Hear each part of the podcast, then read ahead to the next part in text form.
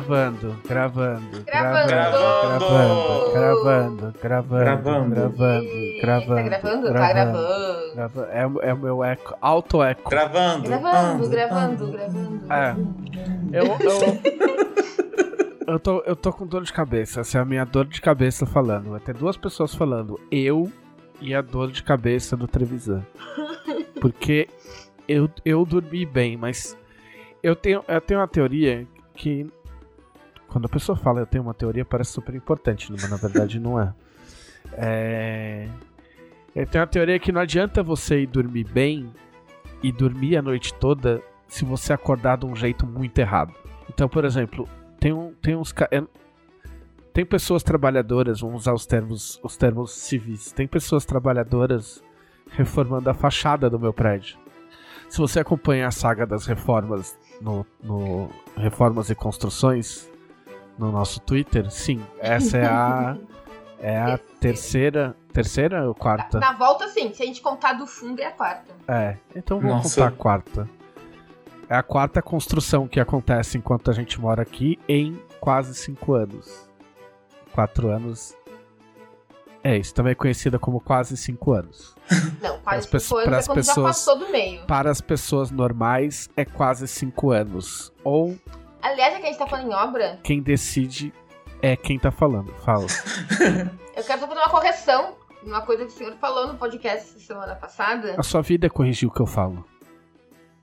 É, fa- fazer o que falar muitas coisas erradas. o Vini concorda comigo. O senhor disse que a gente teve problemas com a obra aqui do sindicato, porque eles inclusive faziam obra aos domingos. Eu tive uma briga com a moça da reforma lá de baixo. Aham. Mas a briga com ela não foi por causa da reforma aos sábados. Foi porque eles começaram a usar os domingos para fazer obra. Mas a gente brigou, não brigou? Esse é o fato, né? Não, a questão é que não é só o sábado, porque algumas pessoas consideram o sábado como um sábado ok de fazer essas coisas. Eles estavam fazendo obra no domingo, 8 horas da manhã, pra ser mais rápido. Para de Nossa. bater na mesa. É, enfim. Agora que eu fui As obras não têm interrompido. limites. Então. Ah, aí o que acontece? Não adianta você ir do- dormir cedo, tomar remédio, porque eu sou velho, velho toma remédio antes de, tomar, antes de, de dormir. E aí você dorme bastante se você acordar com marteladas na sua parede. Entendeu? Uhum. Então o jeito que você acorda pode estragar todo todo o período de descanso que você teve antes e transformar aquilo tudo em nada, basicamente, porque eu acordei com sono, irritado e agora eu tô com dor de cabeça. Eu não sei como que isso funciona, porque eu não sei como que é ter uma boa noite de sono. Eu não conheço esse conceito. Porque você não dorme? Eu tento, mas eu nunca aprendi direito como que faz isso. Quantas horas você dorme por, por noite? Entre 3 e 5. Então, a minha, a minha terapeuta fala, falaria a mesma coisa que ela fala pra mim, pra você. Ela fala pra mim assim, ela fala assim, porque é engraçado, né? Terapeuta, é, terapeutas elas evitam o cargo de mãe, porque a terapeuta ela não pode mandar nada e ela não pode dar bronca em nada. Então ela tem que dar uma volta, entendeu? Pra sugerir que você te- que, a- que alguma merda você tá fazendo, entendeu? E que essa merda talvez seja responsável pelas outras merdas que você acaba fazendo ou pensando. Mas ela não pode falar direto, o que economizaria muito tempo e dinheiro da gente, inclusive. entendeu? Então, eu falo assim. Ela falou assim: quantas horas. Quanto, é, é, quanto tempo você tem. Que horas você tem ido dormir? Ela fala. Aí eu falo, ah, eu tenho ido dormir duas, duas e meia da manhã. Aí ela fala, e que horas você acorda? Eu falo, ah, eu acordo, sei lá, umas 9 horas. Aí ela fala assim, é pouco, né? Entendeu? Porque no fundo ela quer dizer assim, ô seu merda, você tá, você tá indo dormir tarde e acordando cedo e dormindo pouco pra caralho. É óbvio que sua cabeça tá fora do lugar. Vai dormir cedo, caralho. Vai dormir cedo e dorme até tarde. Pra você ter mais de 8 horas de sono e ter um sono saudável e a sua vida ser melhor. Porque senão você vai ficar pagando terapia pro resto da vida. É isso que ela gostaria de dizer pra mim. Né? Inclusive. Inclusive, ela não vai ouvir esse podcast, infelizmente, porque ela ia se divertir. Mas é isso, o meu sono foi uma Se merda. tu falar pra ela que tu falou dela, ela vai ouvir. A, É? a minha terapeuta é mais direta. Ela fala: você tem que dormir mais horas, vá dormir cedo. É que tem linha, é, é que eu acho que tem linhas de, de, de, pens- de, de, de, de atuação, é, de terapia. E eu acho que também elas vão, elas vão é, analisando é, é, a intimidade que tem com, com o paciente e a- a- o período em que você tá. E tem, tem- então tem período que ela fala mais, mais na lata, assim, tem época que não, que eu tô mais sensível, ela evita, entendeu? Mas eu acho engraçado, porque tem várias coisas que eu falo pra ela. Eu falo pra ela assim. É... Eu falo, nossa, eu tive um sonho hoje, puta, você vai adorar, né? Ela fala, ah, por que, por que, você acha que eu vou adorar? Ah, porque tem vários bagulho que parece que tem uns significados. E aí eu vou falar que não tem, você não vai acreditar que não tem. Entendeu? Inclusive eu sonhei, eu fiquei muito frustrado, porque eu sonhei que. Eu sonhei que eu tinha feito uma tese uma tese acadêmica sobre o futebol inglês e eu tinha ido e eu tinha ido jantar com os dirigentes de alguns dos principais clubes ingleses para ver se aprovavam a minha tese e eles me davam 20 mil libras que deve ser uma micharia para ir para Inglaterra assistir os jogos e morar um tempo para poder fazer a minha tese Nossa. e aí, é. E aí, no sonho eu falava, nossa, eu tive um sonho muito parecido com isso. E logo depois eu constatava, ah não, esse é um sonho, eu não tenho 20 mil libras, que merda. Porque a pior parte é quando você. É quando você. Você constata que é um sonho um pouco antes de acordar. E tipo assim, você chega muito à conclusão que bosta, é um sonho, daqui a, pou, daqui a pouquinho eu vou acordar. Que merda que eu não tenho esse dinheiro. E aí você acorda. E aí você acorda meio, tipo, eu acordo meio triste de sonho, assim. Eu também teria acordado meio triste se eu dormisse. Ah, Menina, eu entendo sua dor. Eu passei 23 dias de setembro sem dormir. Dormindo umas duas horas por noite, no máximo. E aí eu comecei a tomar remedinhos. E eu achei que eu rendia muito sem dormir. E aí eu descobri que na verdade eu não rendia nada sem dormir. Eu, eu, eu- na, na verdade, eu, eu gosto de seguir a Camila no Twitter porque eu consigo entender a situação dela. Eu acompanho a novela, a novela da Camila com a, com a insônia dela de madrugada e penso, nossa, que igual a eu. E fico tipo, Aquela relação para, para, para afetiva, que quando você tem relação com influência, eu tenho com a Camila. Mas, mas eu, mas eu, quando eu acordo, eu olho o Twitter da Camila pra ver que hora ela foi dormir. Ó, hoje ninguém sabe, mas eu tive uma crise de insônia violenta e eu não tuitei sobre isso. Muito bem, é, eu diria que se eu fosse terapeuta, eu diria que é um progresso.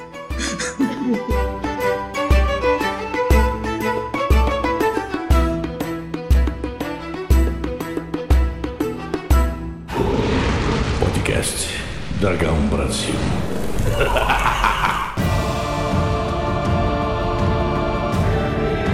Olá, este é o podcast da Dragão Brasil, a maior revista de RPG e cultura nerd do país. E... Estamos aqui com o Vini. E estamos aqui com a Camila Gamino. Ela levantou o bracinho. Eu sempre levanto o bracinho. O dela levantou o bracinho outro dia.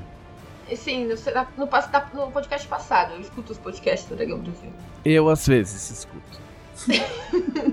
Eu escuto inclusive os que eu participo. Escutar podcast que você gravou é a mesma coisa que você mandar uma carta pra você mesmo. Azar. Você pega... E é muito incrível porque, tipo, eu escuto um podcast que eu gravei cinco dias antes, tipo, caralho, eu não lembrava dessa parte. Não, mas eu nunca lembro. As pessoas comentam depois, nossa, aquela parte, meu. Tipo, não, tem gente que ouve e, e manda no Twitter, tipo, citações do podcast que achou muito legal. E aí coloca umas frases minhas e eu fico, gente, eu não falei, eu falei isso. da onde que eu, da, da onde eu tirei isso? Porque, né, podcast é tipo um freestyle, né? Um freestyle classe média, entendeu? É. Olha, tá vendo? É uma boa frase pra alguém twittar. Com as médias. É, podcast é muito freestyle classe média, tipo. Mas enfim, vamos logo ao nosso grupo, nosso parte do legal que é o que vocês fizeram na semana passada.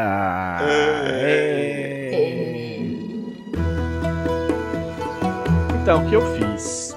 Então, eu ia falar, então, eu compro coisas. Não, mas eu não comprei nada. mas eu que. Não, é assim, ó. É que assim.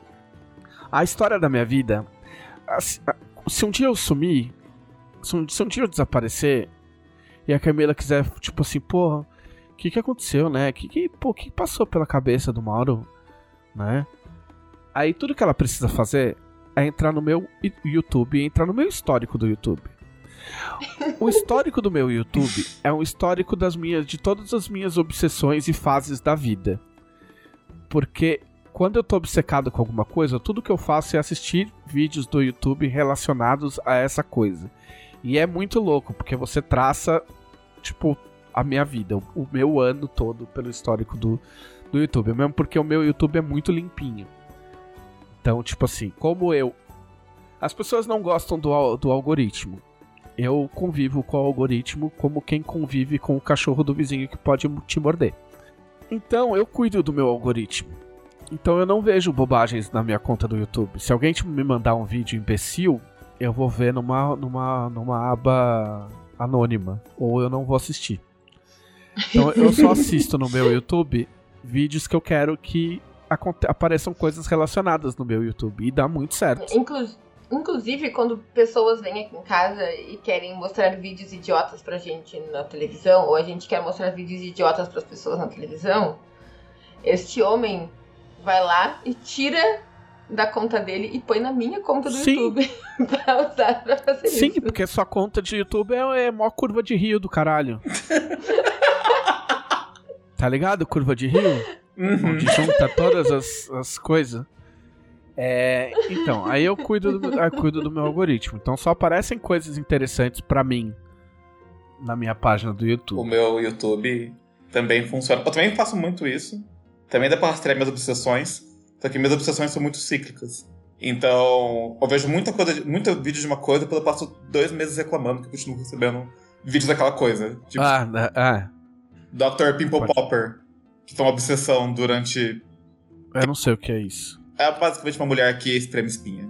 E, Ah, não, ah, meleca, não, não. e é nojo, nojentíssimo. nojo. E é nojentíssimo. E eu tive um surto de ficar vendo isso, depois eu- o surto passou, comecei a ficar com nojo de ver isso, e o YouTube se vingou, esfregando isso na minha cara durante, tipo, meses. Foi muito Não. tipo. A Camila fica assistindo essa, essa merda na televisão. E assim, ó, não, não é. Doutora Sandra Lee, te amo. Não, não é só que. não- Assim, só fazendo um parênteses, não é só que eu tenho nojo. É gatilho. Porque, porque eu, eu tenho um problema de pele, tipo, relativamente sério que eu mantenho sob controle, que é eczema. E quando eu era, quando eu era criança, eu tive uma par de coisa de problema de pele. Eu tive 10 furúnculos, tive um monte de coisa tosca. E aí eu, tipo, não tenho, tenho zero vontade de ver essas coisas. E enfim, aí é um retrato das minhas obsessões. O que eu consegui fazer com as minhas. E, e- e normalmente, assim, não raro, minhas obsessões terminam em eu compro coisas. E aí eu compro a coisa. Assim, eu fico obcecado por uma coisa. E aí eu fico, tipo, remoendo e vendo o vídeo porque eu acho legal e blá blá blá blá blá blá blá. Algumas coisas terminam em compras porque são consumíveis. E aí, quando não termina em compra, tipo, ela, ela fica um tempo e aí passa. Até chegar, até vir outra coisa. E aí o que eu consegui fazer é que eu, é, é que eu revisito as minhas obsessões. Principalmente as minhas obsessões caras. Então, eu não sei por que diabos eu tô tentando, depois eu vou puxar os meus vídeos e eu vou tentar chegar na raiz, fazer uma reconstituição do crime.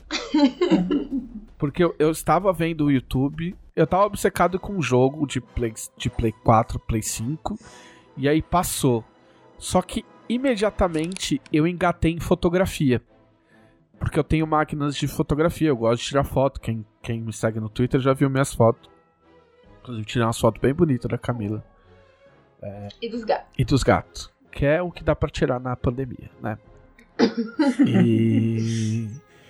E aí eu engatei em fotografia, só que quando, quando eu dei por mim, eu não ia comprar, de verdade. Não, não, não, não, não fiquem preocupados comigo, mas eu tava vendo uma máquina fotográfica de 35 mil reais. Que é a, que é a Leica. Que é uma que é uma máquina fotográfica. A, a Leica, assim. A Leica é, uma, é a, é a Apple das máquinas fotográficas. Em todos os sentidos. Tipo, alguém me corrige nos comentários, embora eu acho que vai, a chance de aparecer alguém para me corrigir num assunto tão específico é muito pequena.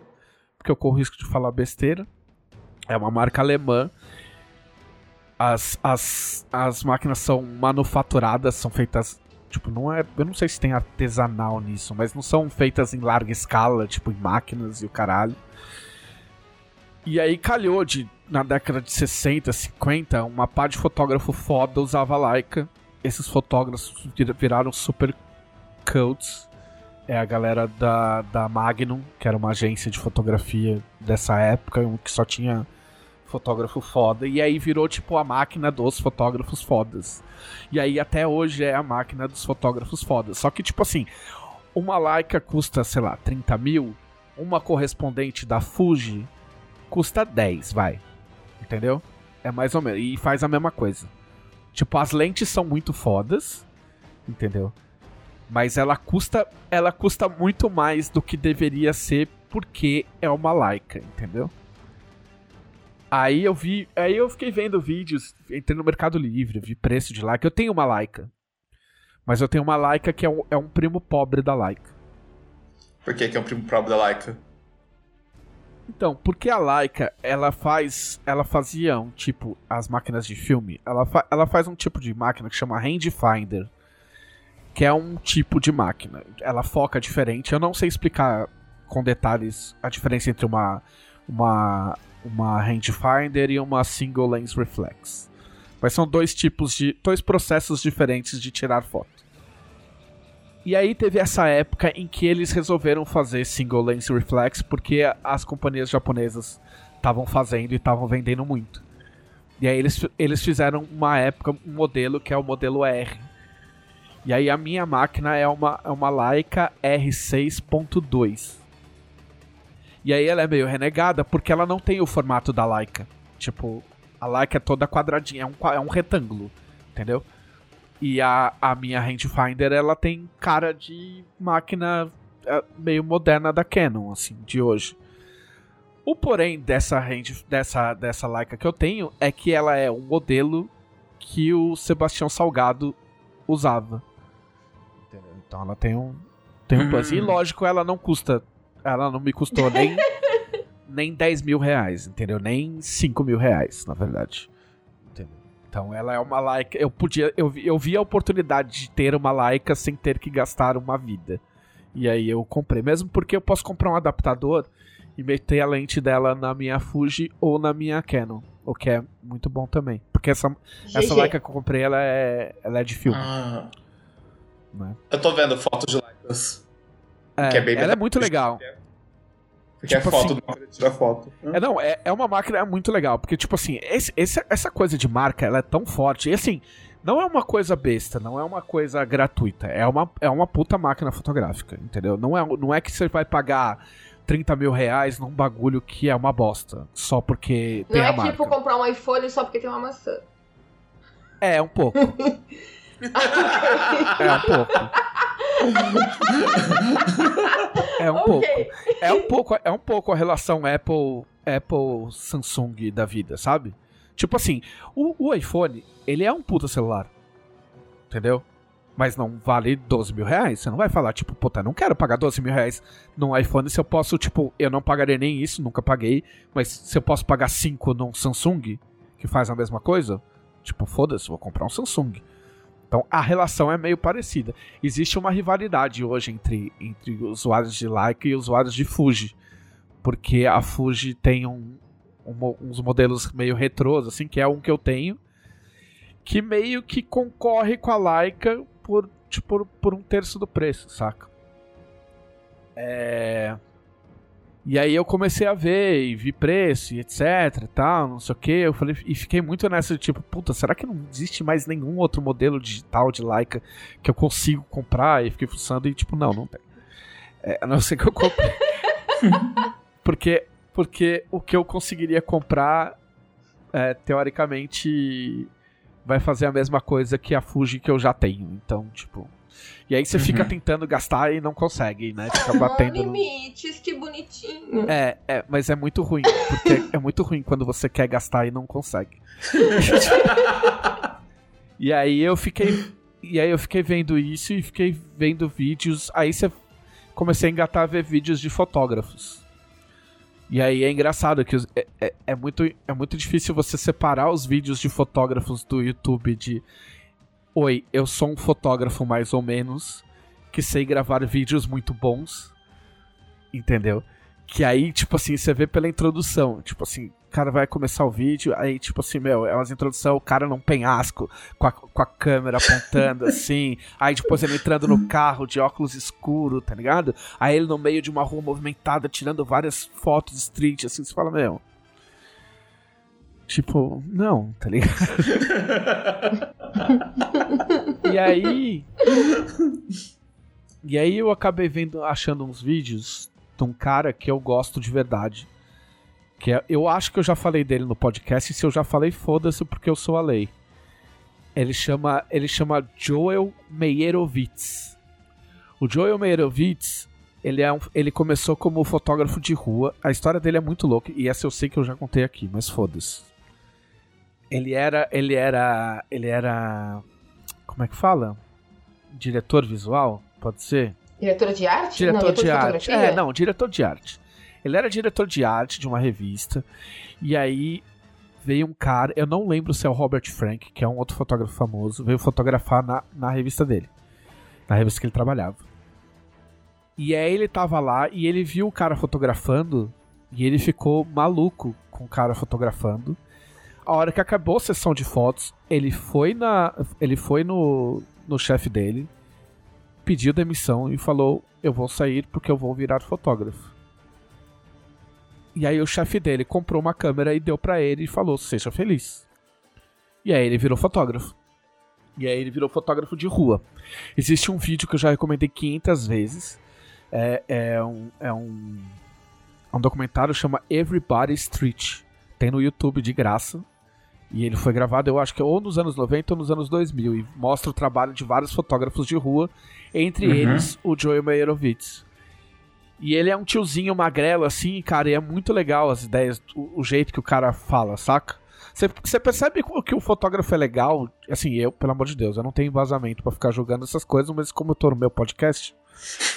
é, mas você vê que o fotógrafo é legal quando ele não fala da máquina que ele tá usando, ele fala dos processos e das, das ideias, como é que ele chega lá, como é que você chega lá, com que. Entendeu? Independente até do cara ser patrocinado por uma marca ou outra. O, o Joe Meyerowitz, não à toa, ele é um fotógrafo da Leica. E. E é muito legal, porque ele é super zen. E aí ele teve. Ele, ele morava em Nova York. E aí teve. Ele tinha marcado uma. Ele tinha um trabalho marcado na Toscana. Ele ia fazer uma sessão de fotos, um trabalho de fotos Uhum. é, na Toscana para fazer um livro a serviço de uma editora. E aí aconteceu o 11 de setembro. E aí ele falou, cara, eu não vou pra Toscana, eu vou ficar aqui, eu vou fotografar aqui. E aí ele começou, e aí ele foi no, no ponto zero e começou a tirar foto de fora do, do cercadinho, né? Uhum. E aí, e aí a polícia falou: você não pode fotografar porque o prefeito falou que ninguém pode fotografar, isso é uma cena de um crime. E aí ele falou: cena do crime é um caralho, isso aqui é Nova York, é a cidade onde eu moro, eu tô num lugar público e eu vou fotografar essa porra assim. Até que ele conseguiu autorização e ele virou um fotógrafo, tipo, meio que oficial. Ele, tipo, acompanhou as, as, as operações de resgate e tirou foto de todo o processo. E aí ele tem um livro é, a respeito disso, que eu nem procurei, porque deve ser super, super triste. E, e agora ele tá numa fase de, é, de fotografar a natureza morta. Ele mora, ele mora na França. Eu acho que na França agora. E ele fotografa, fotografa a natureza morta. E eu assisti um vídeo de entrevista dele. O cara, o cara, quando é foda, é foda, né? Os caras falaram assim, meu, e aí, pra fotografar na, na, na, na, na pandemia? Ele falou, não, cara, eu, eu coloco. Eu coloco a, a, a minha câmera no tripé e eu tenho um disparador, ou eu uso o disparador ou eu uso o, o, o timer mas eu meio que fico meio que distraído, então eu não sei exatamente o que, que vai fotografar. Aí você vê essas fotos de autorretrato do cara e é muito foda. Tipo, parece que tinha alguém tirando foto dele, tá ligado? Parece que. parece que ele tirou foto dele mesmo, não que ele colocou um timer. Sabe? Tipo, o ângulo, o, o, a espontaneidade do bagulho, e é muito foda. Qual era o nome dele? É Joel Meyerowitz. Eu vou, eu vou procurar aqui para não falar, não soletrar errado. Não, eu tava procurando, fui procurar o tal do livro, mas eu achei outras coisas. É, tem um livro dele que é uma autobiografia que tá na minha lista do, do da Amazon e infelizmente tá custando 400 reais. Caralho! É, esses livros de foto são super caros. Tem um livro de foto dele que eu tenho aqui, que é o. É, chama Bystander, que é sobre, sobre fotografia de rua que ele é um dos autores. É, Meyerowitz escreve M-E-Y-E-R-O-W-I-T-Z.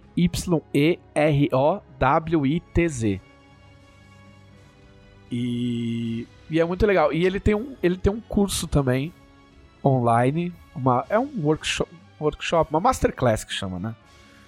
E que custa 170 dólares. Eu infelizmente fiz a conversão, dá quase mil reais. São 5 horas de vídeo. E eu não, não consegui. Não consegui pagar pra, pra assistir. Parece muito foda. Parece muito foda.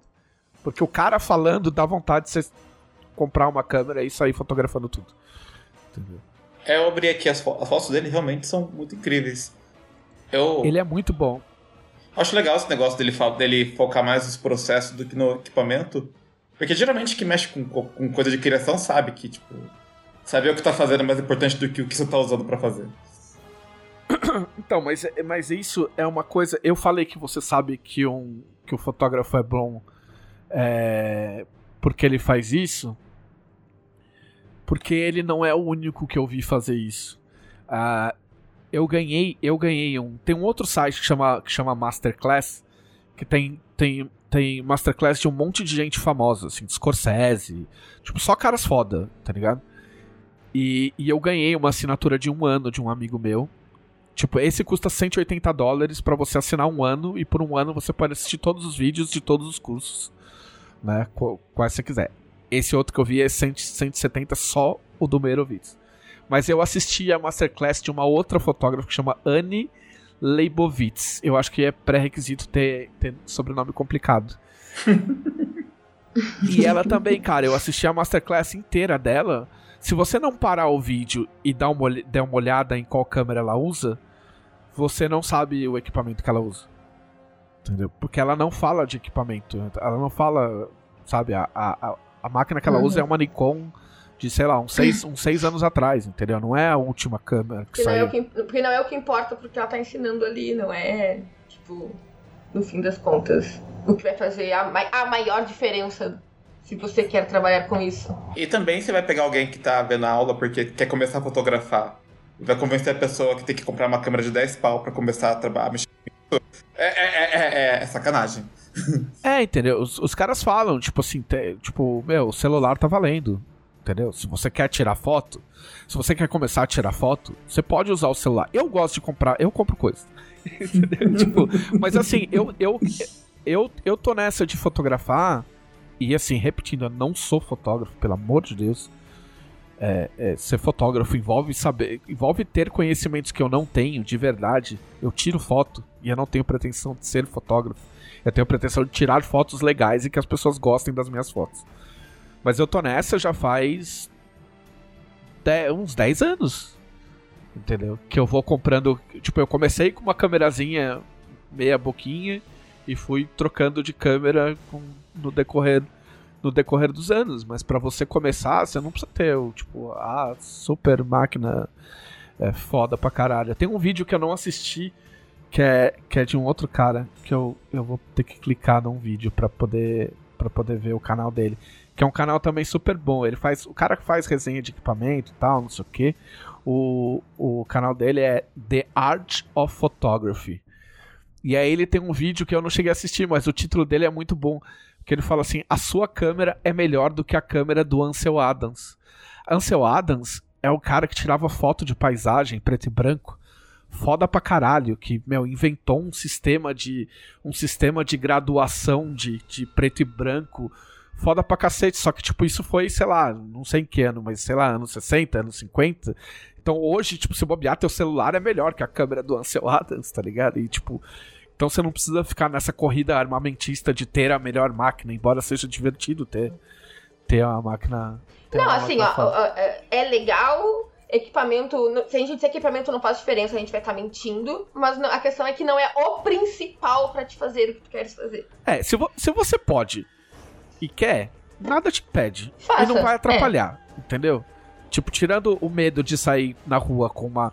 Eu, eu falei com um rapaz no Twitter, é, tem um rapaz no Twitter que é fotógrafo, ah, o Lua. E, e ele me perguntou de uma foto que eu tirei da Camila. Ele falou: Ah, você tá usando máquina? Eu falei: Tô. Ele falou: Pois é, eu morro de vontade de levar a minha câmera pra rua pra tirar foto do meu dia a dia, mas eu tenho medo. Eu falei: Ah, em São Paulo eu levava às vezes se eu conhecia o lugar. Ele falou: É, mas a minha câmera é o meu ganha-pão. Porque o meu ainda é passatempo. Tipo, se Deus me livre roubarem, eu continuo trabalhando. Se roubarem a dele, entendeu? O cara para de trabalhar, entendeu? Então aqui no Brasil você ainda tem esse outro problema que é, é, é, o risco de roubarem, a, a- a- como é complicado fazer um seguro, porque ou você vai comprar usada, ou você vai acabar comprando né, do mercado cinza, porque, porque é mais barato, né? E, mas enfim, eu dei uma puta volta, assim como eu faço nos meus vídeos, mas procurem, o, o Joel Meirovitz é muito bom. Eu não vi se tem, não sei se tem coisa traduzida dele, legendada, infelizmente, em português. Mas ouvir o cara falar de fotografia é, é uma das coisas mais legais do mundo. Tipo, dá, dá muita vontade de fotografar. E aí eu tô numa fase de fotografar. Vamos ver quanto tempo dura. Normalmente dura uns meses, depois eu paro.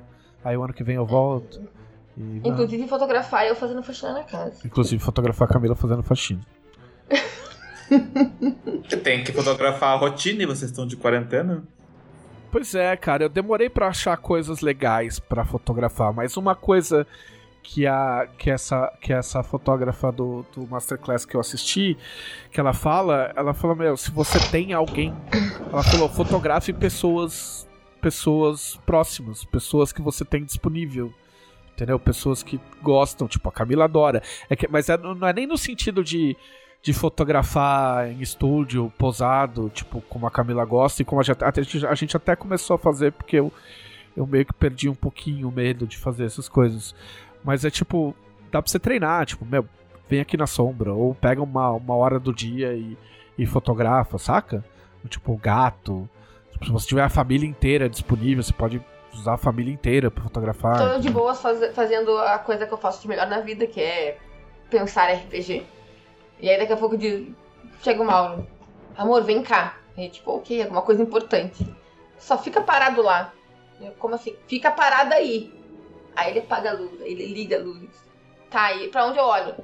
Só fica parado aí que eu quero testar uma coisa. É, entendeu? tem que aproveitar, tem que Aí eu volto, aí ok, tá. Aí eu volto fazer minhas coisas daqui a pouco. Aí daqui lá, daqui a pouco eu vou falar com ele, eu abro a porta e tá ele com a câmera tirando foto. Eu, como eu sabia que eu tava entrando ele? Ah, sei lá, tive parada na frente fui testar uma coisa. Ok. Ou sei lá, eu entro na porta e ele fala assim: para, para, para, exatamente assim. Tá. Ele vai e tira foto. Para- Ele viu uma cena legal. É. Para, para exatamente assim? É tipo o João Kleber da fotografia? É. Exatamente isso. É. Eu quero ver da fotografia. Não, mas é legal, eu também aprendi a tirar foto que não necessariamente eu vou colocar no Twitter, entendeu? É foto pra eu, pra eu não, é guardar, bem legal. Eu, entendeu? eu, se eu disser que eu não me divirto, eu estarei mentindo. Ah, é divertido. É... Vini, Hum. você, o que, que você fez?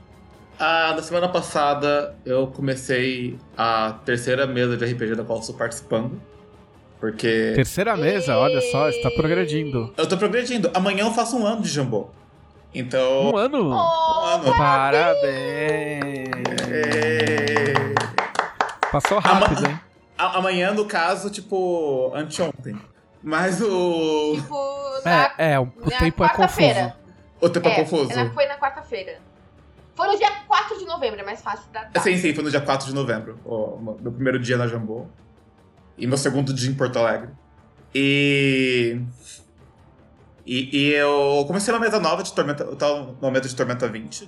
Eu tava causando eh, confusão com o grupo, porque a minha personagem é devota de. Como que pronuncia o, o, o deus da traição? Zaz? Zaz. Zaz. É, assim, eu, eu pronuncio Zaz. É Zaz mesmo. É pra, ser, é pra ser tipo um som de sibilar de cobra. Zaz. É, então, o povo tava bem preocupado comigo, porque a gente tá perdido do resto da perdição, com uma personagem que tem que trair alguém uma vez por dia. Então, é, o resto do grupo não tava muito feliz comigo. É. Mas assim, a gente não, não escolhe a fé dos personagens, né? Os personagens têm as suas deles e tal, a gente tem que respeitar. E, e se alguém perguntar na mesa que, Deus eu adoro, eu falo que eu não adoro ninguém, porque é assim que as coisas funcionam. A gente tem que ser sincero, tem que ser transparente. Lógico. E, e tem que jogar as pessoas umas contra as outras por diversão. E. Mas funci fu e funciona jogar umas contra as outras? Assim, é uma Sylphid com aquela com aquele poder do Zaz. Então ela tem muito carisma, é um pouquinho difícil resistir às minhas tentativas de jogar as pessoas umas contra as outras, porque é muito dado. Ah, e, e, e o time tá. Eu, o grupo tá um pouco, um pouco menos preocupado agora, porque estive da primeira sessão. E eu ainda não sacaneei com ninguém do grupo. Porque tinha pessoas, NPCs pra sacanear. Mas o esquema é assim, eu tava fazendo um assassino. Uma assassina. Fiz uma Sylphie de Ladina assassina de aluguel. Que. E eu pensei, quem, quem que eu vou adorar? Todo mundo recomendou adorar Rinin. Mas Rinin ainda tem um, um, um quê bacana em Rinin. E assim, é um assassino, alguém que vida matando, sabe? Eu não queria que alguém que ganha vida matando tivesse uma moral que pudesse ser lida como bacana. Eu, eu, eu fico um pouco incomodado na ficção quando você tem, tipo, o assassino de aluguel com, com, com código de ética. Porque, tipo, ele ganha vida matando pessoas, o código de ética dele é um código é. estranho. Ok. É, é. Mas é que eu, é que eu acho que. Não, não tô falando teu, que o teu caso, mas às vezes eu acho que as pessoas veem os, os deuses de uma forma muito. Muito. simples, tá ligado? Tipo, ele. Assim, você pode fazer um assassino devoto de Valkyria, por exemplo. Tipo, os deuses eles se encaixam, tipo, torcendo, torcendo a justificativa de um jeito criativo. Eu acho que vários deuses se encaixam de vários outros Sim, papéis, assim, Por saca? isso que existem os puristas, inclusive. Os puristas distorceram ao jeito deles os ensinamentos de Valkyria e agora de Senal e pra eles os deuses estão com eles. Ah, ah, não, isso. isso... Né? Quem, quem sou eu pra não concordar com um dos criadores do universo, né? Mas Não, eu falo muita eu bosta. concordo com isso. Na outra mesa, eu jogo com uma sereia que ela é, ela é uma druida de Alihanna. E algumas das mortes mais feias da mesa foram feitas por ela. Porque ela é meio que fanática louca e ela odeia o que não é, tipo, obra da natureza. Então, é. E ela é bem violenta quando, quando, quando ela encontra alguma aberração ou alguém que cria aberrações. Então o povo da mesa ficou um assustado, mas assim. Pra um fanático dessa deusa, isso faz sentido. Aí a gente jogou bastante, o... a gente jogou a mesa e tal, a- conseguimos não, não nos sacanear muito. Tem um coleguinha de mesa que provavelmente vai acabar rodando na minha mão muito em breve, porque a gente se viu numa situação complicada pra ele, mas isso é problema dele, não é problema meu, eu tenho que seguir meu Deus. Ah, e meu Deus me manda fazer as coisas, eu não posso fazer nada, eu quero manter os meus poderes. Até porque eu sou uma assassina Sylphid, eu tenho que ter alguma coisa pra dar dano. E no caso é veneno. Mas vocês jogam, tipo, free for all, assim, tipo, meu, de boa? Vocês Como assim? combinaram antes, tipo, Ah, ah, hostilidades entre personagens? Porque não é uma coisa muito comum, né? Ah, Assim, eu propus e ninguém reclamou. Uma das pessoas que jogam. Duas das pessoas que jogam comigo jogam em outras mesas. E no one shot deles eu já fiz um personagem que era hostil com o resto da mesa. Eu devo ser um péssimo parceiro de grupo, gente. Mas. Teve uma vez que a gente tava jogando no RPG for Newbies e eu, e eu fui jogar com, na mesa dele. E, a, e eu comecei. E a minha personagem dessa mesa, a fanática por Alihanna, ela é muito boazinha todo o resto do tempo. Ela é um personagem tranquilo quando ela não tá lidando com a fonte de ódio dela. Ela é meio precisa da Disney, até porque ela é uma né? Ela fala com animais, inclusive. Mas o. De tão precisa da Disney que ela é. Mas no, nessa mesa eu queria fazer algo que fosse o oposto disso. E daí já chegou uma hora que eu comecei a ficar hostil com a equipe. E o mestre mandou pra mim pelo WhatsApp. Você quer ser o vilão da história? Eu, ah, quero! Aí acabou que eu tive que. acabou que eu, eu tive que tentar matar umas coleguinhas, foi bem divertido. Ou qualquer hora fazer Foi um personagem que fala com animais, mas os animais não respondem. Porque, né? Falar com animais é simples. O problema é eles Inclusive- responderem, né? Falarei sobre isso na minha vez. Ou não. Não, mas, Falará assim. mas, mas falar com animais não, que não respondem basicamente o dia a dia das pessoas que têm. É, eu já dizer. É, tem especialistas que tem. É, tem pets. Não, depende. em tem- depende. né? A gente tem gato que responde. Ele não res... Só que responde só quando quer. Não é sempre que responde. A gente tinha um gato que respondia o tempo inteiro. Tipo, a gente entende? Não. Quer dizer que ele entendeu? Também não. Mas. Se você fala e existe um miado em retorno, você pode dizer que ele respondeu. Sim, é, é, É, se tu não entendeu, é uma outra coisa. E tem Ah, cachorro que entende. tem cachorro que Tipo- entende. Né? Na verdade, pe- pets que convivem muito com humanos geralmente entendem. Eu falava brincando que a Opa ele achava que o pai é meu coelho. Eu falava que, o nome- que ela- que o nome dela era não. Porque geralmente eu mais falo pra ela.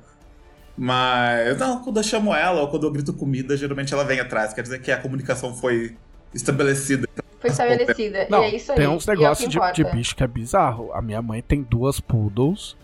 E é, é- o que, tipo, tinha duas coisas que eu achava muito bizarro. Que era. A minha mãe dava uns, uns bifinhos lá, é uns negocinho de ração pra elas todo dia, tipo, por, entre 3 e 4 da tarde. Quando chegava entre 3 e 4 da tarde, não interessa onde você estivesse, você não tava fazendo nada, você tava longe do negócio, não tava nem perto da cozinha, elas vêm pedir. Eu acho Tipo assim, elas sabem o horário em que o bagulho tá na hora de rolar Rola. que é na hora de o comer. negócio. De alimente. E. É. E a minha mãe viajava pra, pra Atibaia com as cachorras no carro. E elas viajavam o tempo inteiro quietinhas. Aí tem uma curvinha que é tipo assim, uns 10 minutos antes de chegar na casa, que é uma estradinha de terra. Quando fazia a curvinha na estradinha de terra, elas acordavam e começavam a pular porque sabia que tava chegando perto. Como é que isso funciona, eu não faço ideia. Eu acho que o mais bizarro que eu vi foi o cachorro da minha mãe. Uma vez tocaram o interfone, o cachorro foi no quarto da minha mãe, começou a latir pra ela, minha mãe levantou. O cachorro guiou a minha mãe até o interfone, quando minha mãe deu o interfone, o cachorro foi até a porta, ficou esperando a pessoa entrar. E, tipo, eu fiquei pensando, tá, esse cachorro sabe como interfones funcionam, que bom que eles não têm polegares, porque... Eu tive uma, eu tive uma collie que, que só saía da frente se você pedisse licença. Ainda por cima, ainda por cima era, era uma, uma lady do mundo das collies. que mais você fez? Eu pintei o cabelo, eu pintei o cabelo de roxo. A melhor cor possível pra se fazer qualquer coisa no mundo, óbvio. Eu não diria a melhor cor do mundo pra tudo, mas para cabelo eu achei legal. Ah, Roxo é a melhor cor do mundo. não, seu aniversário foi, Camila, eu exaltei. não tenho que te agradar mais. Mas o. Mas o. Ah, eu, gosto de cabelo roxo. É uma cor que eu acho que fica legal em cabelo. Aí eu. Eu, eu fui num, num salão, porque eu não sabia o que eu tava fazendo. Se eu fosse fazer isso sozinho, provavelmente eu não teria cabelo mais hoje. Ah, Não é um problema isso. É tranquilo. Tipo, E- Eu não sei como descolorir cabelo, tentei ver tutoriais do YouTube. Eu, eu- eu- sempre, tem- de vez em quando, nessas minhas sessões, eu olho sobre tipo, maquiagem, cosmético e aparência. E eu não sei como as mulheres fazem, porque eu vejo os negócios e eu sou, eu sou muito ruim em ser gay. Isso já deixa isso muito claro. Eu vejo essas coisas, tutorial de como fazer maquiagem, como fazer não sei o quê. Já vi tutorial de como fazer base pra tirar a olheira 500 mil vezes. Tutorial de descolorir cabelo, pintar cabelo. E eu nunca consigo entender nada do que tá acontecendo. a Camila sabe, hein? você tem que pegar umas aulas com ela. É, assim, ó, saber o que eu tô fazendo é um pouco forte. Não, o resultado Ah. funciona. Não interessa, sa- não interessa se você sabe o que você tá fazendo, desde que o resultado funcione. O importante é o resultado. Funcionar tão bem é muito forte. Não, funciona, para, O seu cabelo, Não, o seu cabelo é bonito. Saiu um resultado, não era o resultado que eu queria. Ah, mas aí o que, o que eu aprendi? Eu aprendi que cabelo colorido desbota rápido mesmo. Então, agora está numa luta há quanto tempo pro meu cabelo, cabelo não ficar desbotado. E assim, eu não sabia que essas coisas eram tão complicadas, eu tô ligeiramente arrependido. Eu tô ach- achando que ficou muito legal, mas assim, depois de passar nove horas no salão de beleza pinta, tirando, fazendo isso no cabelo, eu não sabia que demorava tanto. E depois de. Gente, os padrões de beleza têm que acabar, foi a conclusão a qual eu cheguei. Ah, agora eu, só, eu acho que os padrões de beleza têm que acabar, as pessoas têm que ser como elas quiserem, tem que se aceitar como Eu também acho. Pare de gastar dinheiro com salão e gasta com terapia. Ah, É, é- é a minha vida. Essa é exatamente a minha vida. Por que, que você vai operar o nariz se você pode usar esse dinheiro pra pagar um ano de terapia, gente? Tipo, é, é a política da pandemia. Eu tenho duas calças, entendeu? Uso uma camiseta por semana e é isso aí. Ah, É o mas novo acho- normal. É o novo normal. isso eu acho muito válido. As pessoas que fazem chamada de vídeo comigo na pandemia acham que eu tenho duas camisetas. Eu tenho mais, mas eu tô usando duas. Mas eu acho que todo mundo. Todo mundo devia ser igual igual homem. Porque homem é assim, ó. Que roupa você. Ô, que roupa você vai? Camiseta e. Camiseta. Aí, tipo assim. Está calor? Sim, bermuda. Não está calor? Calça. Fim. Tênis. Acabou. Eu, Entendeu? eu queria. Ou está, está frio, coloque uma blusa por cima da camiseta. Pronto. Eu Qualquer queria que fosse é mais socialmente aceitável homens usarem bermuda em qualquer situação. Porque não faz Ah. sentido num universo que faz 40 graus no, na sombra no verão, as pessoas usarem, tipo, terno. Eu acho que o terno é, é um símbolo de opressão. Mas lógico que é. O terno e a gravata é, é um, muito símbolo de opressão. Nossa, até, até, tá até, até a coleira, né? A coleira que. É? enfor- o- até o enforcador. Que no caso seria a Exato. gravata. Eu, eu acho Não, muito. é horrível. Eu acho Fora, muito. fora terno, fora gravata. Fora terno, fora gravata. É. Fora convenção social de qualquer coisa, vamos nos vestir como a gente quer, onde a gente quer. Vamos ver de pijama, gente. É confortável. Tem sim. estampa bonitinha. Você pode fazer estampa de bichinho. É fácil de lavar. Não precisa. Vamos ver de pijama. Vamos, vamos, vamos, vamos, destruir a indústria do, do carro de passar. Vamos destruir tudo isso. Ferro de passar, o que é isso? é um negócio que a gente dá pra bater em chapa. Ah, Ou pra prender papel.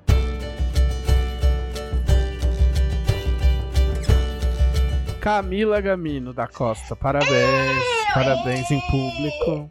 Feliz Já foi, aniversário! O, o podcast ainda não tinha lhe desejado feliz aniversário, então feliz aniversário. É verdade, este podcast podia ter me desejado feliz aniversário adiantado na semana passada e não, não me, me desejou. Vou deixar registrado aqui também que eu tô te devendo um bolo feito por mim quando eu chegar em Porto Alegre. É verdade, ele me prometeu, ele me deu um vale bolo via Twitter. Uhum. E quando a quarentena acabar, ele vai me dar um bolo de comer. Ele não vai faltar a nada que a gente combinar, espero eu. Apenas especificando que tipo de bolo é, né? Sim, eu especifiquei. Tem uma foto. Tem uma foto de bolo no tweet, inclusive. Então, a coisa mais importante da semana que passou foi que sábado foi meu aniversário, E... 31 de outubro, Dia Dia das das Bruxas. Halloween, dia da Camila. Então, eh, eu tava meio desanimada pro meu aniversário. Porque se existe uma coisa que eu amo nesse mundo, é fazer aniversário. Gente, eu amo fazer aniversário. Eu não tinha Com todas as percebido. minhas forças. Eu amo fazer aniversário. Faz mais de um mês, tipo dois meses. Olha, está chegando o meu aniversário. aniversário. É. Só que esse ano é um ano atípico. No meu aniversário eu costumo juntar uma galera em casa, umas 40 pessoas na minha casa, numa festa temática com a casa inteira decorada pra isso, né? E eu costumo sair vestidinha toda de preto no dia do meu aniversário, independente de pra onde for, se for pra trabalhar ou se for pra fazer alguma coisa na rua com um chapéu de bruxa e um caldeirãozinho de plástico cheio de bala, parando as pessoas na rua pra entregar bala da Jeff Dia das Bruxas. Essa mulher já foi até de muleta distribuir doce. Já fui distribuir doce de muleta pela rua, no dia do meu aniversário, inclusive. Na companhia desse maravilhoso marido E- pra me ajudar, e- porque sozinho, obviamente, eu não conseguia. Então seu aniversário é tipo Cosme Damião alternativo?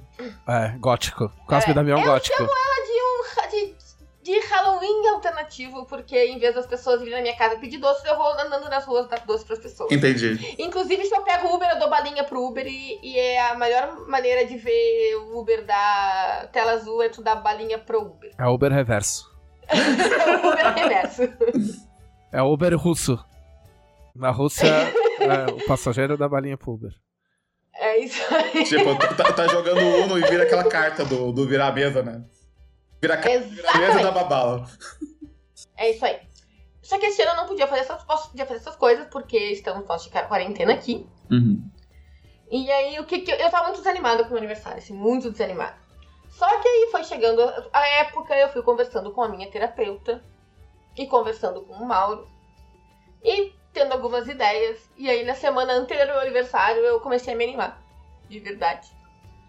E aí, fiz coisas alternativas das coisas que eu costumo fazer. Já que eu não podia sair pela rua distribuindo balinhas, eu fiz uns kits de doces para os meus vizinhos. Com cookies e balas. Eu ia fazer os cookies eu mesma. E aí eu tava muito atrapalhada semana passada com muita coisa. E tipo, pensei, nunca fiz cookie na minha vida. Vai, dar, vai ser mais uma coisa pra fazer que provavelmente vai dar errado. Eu vou ficar estressada. E é melhor comprar cookies prontos. Mas eu fiz os pacotinhos com cookies e balas para os vizinhos. Foi legal. Os vizinhos, então, nenhum dos vizinhos esperava. Sim, a filha do vizinho vizinho- se fantasiou. Ah, desculpa, você ia contar isso? É, então. Tá. Ah, é. Então, os vizinhos de cima têm filhos. E aí eu falei, ah, como pra chegar no apartamento deles tem uma grade no meio do caminho, eu não tinha como ir lá entregar. E aí eu- a gente tem o WhatsApp, né? No WhatsApp, e eu falei pra ela, ah, ah, e a outra indo- vizinha é chata. Vou, tenho que falar. A outra vizinha é chata, infelizmente. É, a outra vizinha que vamos ficar lá em cima é, é muito chata. E aí eu não ia ficar gritando lá pra elas, pra elas abrirem. Aí eu dei pros, pros, pro casal de idosos que se mudou aqui pra frente do nosso, que são muito queridinhos. E aí chamei ela de cima pra pegar os doces. Então ela assim, ah, ah, se importa se eu levar as meninas aí pra pegar contigo? A gente vai de máscara e tal. Eu digo, não, não tem problema. E aí ela trouxe as, as, as guriazinhas fantasiadas pra buscar os doces aqui. com uma cestinha de abóbora na mão. E aí elas estavam maquiadinhas e tal. Aí perguntei, de quem que vocês estão? Aí uma disse que tava de bruxa vampira e a outra disse que tava de dinossauro vampiro. Coisas mais mimosas. e aí. Dinossauro vampiro desenhados. confirmado no livro dos monstros. É dinossauro vampiro confirmado no. no, no Ameaças de no- no- Arton. Ameaças de Arton, isso aí. E aí. E aí dei pra doces. Eu falei, ó, não é só pra vocês, é pra dividir com o pai e com a mãe também. Fiz um pacote bem grande, né? E aí elas, ah, se divertiram, subiram. Aí a vizinha me mandou vídeo de- delas comendo, de- dela e o marido comendo, comendo doce também e tal. Foi, foi bem legal, assim. O vizinho que os vizinhos dos senhores que eu dei os doces aqui mandaram foto da netinha deles fantasiadinha também. Foi bem legal, foi bem legal. E aí eu fiz uns mini kitzinhos que era um cookie com uma balinha e um cartãozinho de Feliz Dia das Bruxas pra entregar pra quem viesse entregar coisa aqui. Tipo, ah, pediu alguma coisa, mandar entregar alguma coisa, entrega pro entregador um cookiezinho com uma balinha dizendo Feliz Dia das Bruxas. E foi a minha maneira de fazer algo parecido com o que eu fazia nos anos anteriores. E já que eu não pude fazer festa em casa jantar e acumular gente na minha casa, eu fiz uma live de aniversário no sábado. Foi super legal, foi super emocionante, inclusive. Chorei, chorei, chorei tanto, tanto, tanto. Eu ganhei vários presentes, aí os presentes foram chegando, eu fui deixando guardadinhos, não abri nenhum antes do dia do meu aniversário. O meu. Nenhum, nem o do Mauro. Comprei Abri tudo 20, na live. comprei 20 dias antes. Foi a vez que ele comprou com maior antecedência na vida o meu presente de aniversário e eu não abri. Eu compro coisas. Deixei pra abrir tudo no dia. Você também fica ansioso quando, quando você dá presente pra alguém e curioso pra saber o que a pessoa vai achar e a pessoa não A abre. gente, a gente nunca respeita datas. Normalmente a gente compra presente um pro outro e a gente, ah, vamos abrir antes, vamos. Então, a gente abre antes. sim, a gente Só que dessa respeitar. vez, como a Leia fazia a live, a gente, até então, a gente não tinha noção de quantas pessoas iam dar presente pra ela. Gente, pelo menos o meu tá garantido. Não, não era nem só isso. Eu falei pro Mauro, eu falei pro Mauro, eu vou guardar pra dia 31, porque assim, ó. ah, vai ser um dia cool, vai ser uma merda, porque não vai ser o aniversário que eu quero. E se eu tiver presentes pra abrir no dia do meu aniversário, pelo menos vai ser um dia menos merda, porque vão ser presentes. Aí, tipo. E foi muito legal ter esperado, porque foi muito legal mesmo. E eu ganhei presentes muito legais. E foi muito divertido. Eu recebi bilhetinhos que me fizeram chorar, cartinhas que me, fiz- que me fizeram chorar. Eu chorei, eu chorei tanto, eu chorei tanto. Fez uma entrada triunfal. Fiz uma entrada triunfal. Deixou ao som da maluco. entrada. a- a- ao som da entrada do Undertaker. Este marido maravilhoso me ajudou com isso, porque a gente apagou todas as luzes, acendeu velas pelo quarto. E aí ele deu play na transmissão pra mim. E play na música. Aí, se vocês quiserem procurar qual foi a música que eu usei, foi a música de entrada do Undertaker da WWE. Que é porque ele sai meio que de um caixão, assim, e tem as badaladas do sino. Ah, ele não sai do tal, caixão, não me envergonha. Não me Não, envergonha. é como se ele tivesse levantado do caixão. Quem- aquele, Quem é. sai do caixão é o Aleister Black. É o não me, Orson Blaster. não me- Verdade. não me envergonha. Envergonhei agora. Mas enfim, são badaladas no sino. Como se fosse batendo meia-noite. É, a marcha é aí uma, é uma versão da marcha fúnebre. E aí eu entrei lá de trás, lá do, do fundo do quarto, no escuro, carregando uma vela, vestida de bruxa e tal, e tal, e tal. Uma bruxa muito sexy, inclusive. E entrei no, no escuro e tal, e tal. E para começar a live, que deu problema, tivemos problemas técnicos, obviamente, porque o OBS, depois que eu comecei a, a falar com o pessoal, resolveu que não queria mais funcionar. Mas, enfim, apesar dos problemas técnicos, foi muito divertido, foi muito emocionante. E ainda teve joias pra Lamastro depois, entre- ainda fomos jogar né, RPGs. Então foi um aniversário muito legal, foi um aniversário muito legal. E aí pedimos comidinhas gostosas pra encerrar o dia e foi muito legal. E eu fiz um bolo maravilhoso. Sim. Eu, Eu eu tive- a foto do bolo. Muito.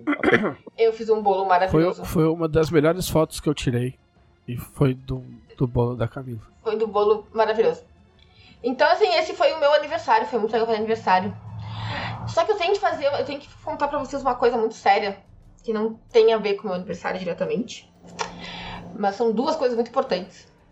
A primeira é que eu neguei um grupo de RPG essa semana.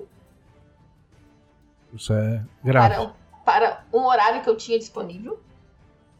Sou uma vitoriosa. Aceitei outros, aceitei outros. Mas consegui negar um pelo menos. E eu estou há três dias sem jogar RPG. Isso é grave. Eu não joguei domingo, eu não joguei ontem e eu não vou jogar hoje. Por isso que você hora tá que vier. na câmera. É. Ah, é, é, por isso que eu tô assim. Na hora que vier a segunda onda, vixe, RPG, segura. RPG, RPG. E eu não eu jogar amanhã. Essa é a grande questão. Que... ah, Mas hoje ela vai fazer personagem. Hoje ela tá Hoje trapaceando. foi de personagens. Ontem eu conversei sobre RPG. Domingo eu conversei Não, sobre conversar RPG. sobre. RPG, tipo, não existe como. Você vai falar de bolo, tá, o bolo vira o RPG, você vai falar de. de. RPG. RPG permeia. Então, assim, mas enfim, e, mas, né, na semana passada eu joguei bastante RPG, porque sim. Ali- aliás, eu estou de férias. Ê, Pra poder jogar mais RPG. Sem Não culpa. joguei mais RPG. Não, assim, minhas férias vão ser curtas, né? São 15 dias de férias. Eu entrei de férias na segunda-feira da semana passada. E termino minhas férias na próxima segunda. Então, quando este podcast for ao ar, eu estarei praticamente saindo de férias, eh, encerrando as minhas férias. Mas, né? Mas foi legal. Ganhei presentes. Eu estou lendo presentes. Ganhei vários livros. Ganhei muitos livros. Foi legal. Ganhei muitos livros e muitos desenhos. E foi muito legal. E aí eu já estou lendo meus presentes, inclusive. Eu estou lendo um dos livros que é sobre RPG, inclusive. Né? Mas. Ela deu um presente pra ela mesma. Eu dei um presente pra mim mesma. Eu todo ano me dou um presente pra mim mesma. Todos os anos eu compro um presente pra mim mesma. E aí esse ano eu me dei a obra completa do Sherlock Holmes. Que eu gosto muito. Há muito tempo eu queria, mas eu queria uma outra versão mais antiga. Um outro conjunto de box e livros muito bonitos da Zahar. Só que ele esgotou faz muito tempo. E hoje em dia é muito difícil de encontrar alguém que venda. Só, só vem revendem usado e estão vendendo muito caro. Estão vendendo em torno de 400 reais cada box. E aí eu desisti. E aí comprei um que tá. que não é caro. E, né, tá pra vender nas lojas, enfim. Foi indicação de um seguidor do. Twitter, inclusive. Indicador de um seguidor no, do Twitter. Que agora eu acho que eu sei quem é, mas eu não vou falar só pra não errar, mas eu tenho quase certeza de quem foi que me indicou. Mas muito obrigado a você. Muito obrigada a você, você sabe quem é. Eu acho que eu também sei quem você é, mas eu não vou falar só pra evitar equívocos e ter que me desculpar depois. Então. É, Meu fim de semana foi maravilhoso e foi isso. E. E hoje eu vou fazer ficha de RPG pra jogar mais um presente de aniversário, que é uma aventura de Halloween que um amigo meu vai mestrar. Daniel. E aí nós vamos fazer as fichas de RPG hoje. Eu vou ajudar a galera a fazer ficha de RPG, porque a galera nunca fez ficha de Tormenta 20. E eu vou ajudar o pessoal a fazer fichinhas de Tormenta 20. Bonecar uns bonequinhos. Bonecar uns personagens. Mas o meu Halloween foi isso e foi muito, muito, muito legal. Parece ter sido muito bom.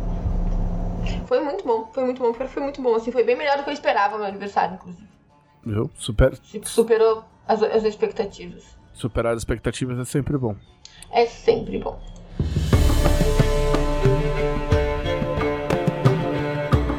Então, agora sem mais demoras, vamos às perguntas dos conselheiros. Camila Gamino, quem são os conselheiros?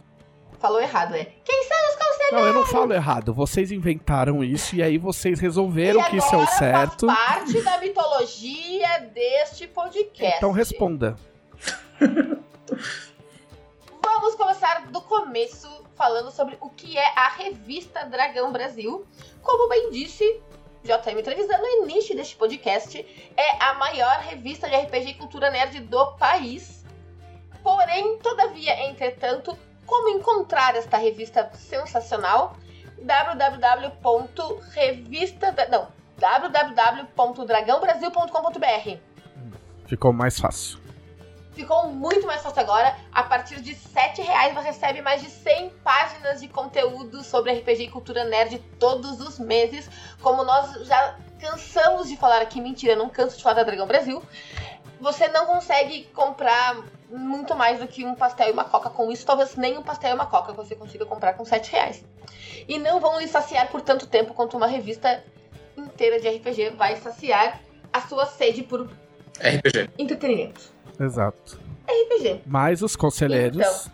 E os conselheiros fazem parte de uma parcela especial da comunidade RPGística que contribui com o tier mais alto de assinatura da revista e tem acesso ao grupo Super Hiper Master Blaster especial no Facebook, que é o grupo de conselheiros da revista Dragão Brasil, que entre ah, as suas facilidades e as coisas que eles têm direito de fazer por serem conselheiros da revista, está a fazer perguntas para este digníssimo podcast. Exatamente. Perguntas como a do Nicolas Lemos, que quer saber se eu já estou recuperado. Olha só que bonitinho. Eu já estou recuperado. Eu tive, tive um problema de asma, que é, a asma é minha companheira há mais tempo do que a Camila. E aí eu tive uma crise aí, mas já tá tudo, já tá tudo bem. Tudo sob controle. É. O Vitor Luck, não, como, como de costume, não quer fazer perguntas, ele só quer mandar um beijo no coração de cada um do elenco desse podcast lindo. Lindo. Eu, eu acho, Ah, é câmera, não adianta. Eu acho Eu beijo- tô fazendo um coraçãozinho na câmera pra você, Vitor Luiz. eu acho beijo no coração meio gore. Nossa, Mas obrigado. é. É carinho de, carinho de cardiologista, né? Um beijo no seu coração. é. Ah. Será que o cara, quando vai fazer um transplante de coração, ele dá um beijinho pra dar sorte? Tipo um jogador de futebol que beija a bola, assim, o cara dá um beijinho no coração antes de colocar no cara. Ah. É. Faria sentido. Faria sentido. O cara já, o transplantado jamais vai saber. Tá? Se o cara tem esse costume. O Tem cara morre de infecção. tipo, né? Se você é transplantado, desculpa, é só uma brincadeira imbecil. É, um abraço pra todos os transplantados que ouvem o podcast da Dragão Brasil. É, o Vitor Luck, inclusive, ele mandou uma mensagem que encerrou uma saga.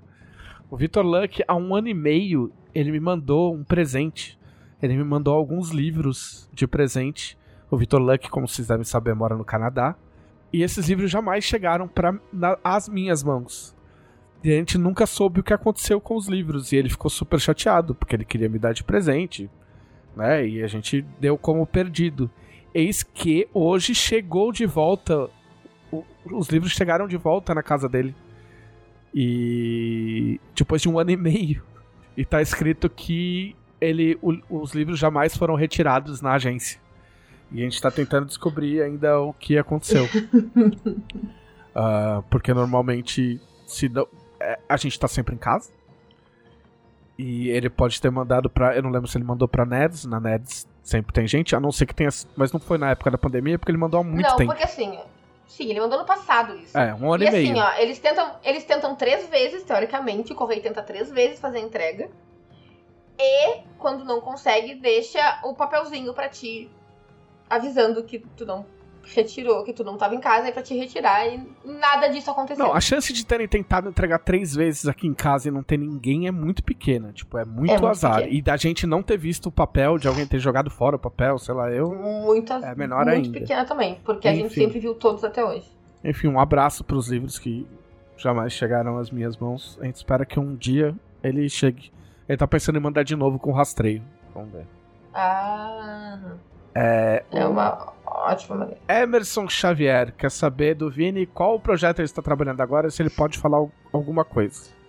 Ah, eu não sei o quanto eu posso falar na real. Eu vou dizer que tem três coisas sendo revisadas para serem lançadas esse ano. Então terão. Uh, Mas, mas eu não vou dar detalhes maior- maiores do que isso. Porque, sei, sei lá, vai que eu falo que não devo, o Guilherme me bate depois. É. E ele quer só desejar, desejar feliz aniversário atrasado pra Camila, muita saúde, felicidade e 20 nos dados. muito obrigado, preciso. E...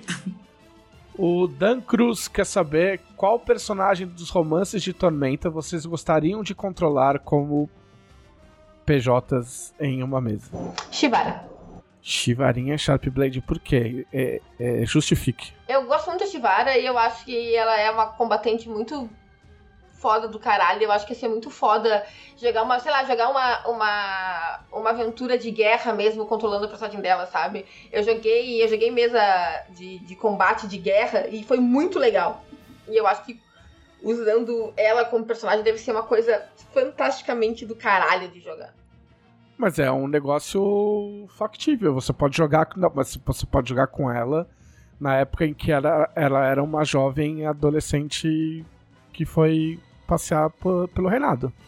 Ou eu posso montar a ficha dela como ela seria atualmente e controlar a ficha dela numa mesa simulando a guerra contra os puristas.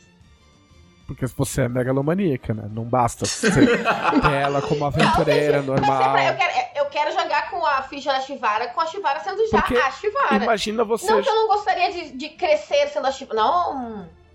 É mais legal que quando os caras falaram assim, meu, vai, vai, vai conhecer a vida antes de sentar no trono, só desgracenta.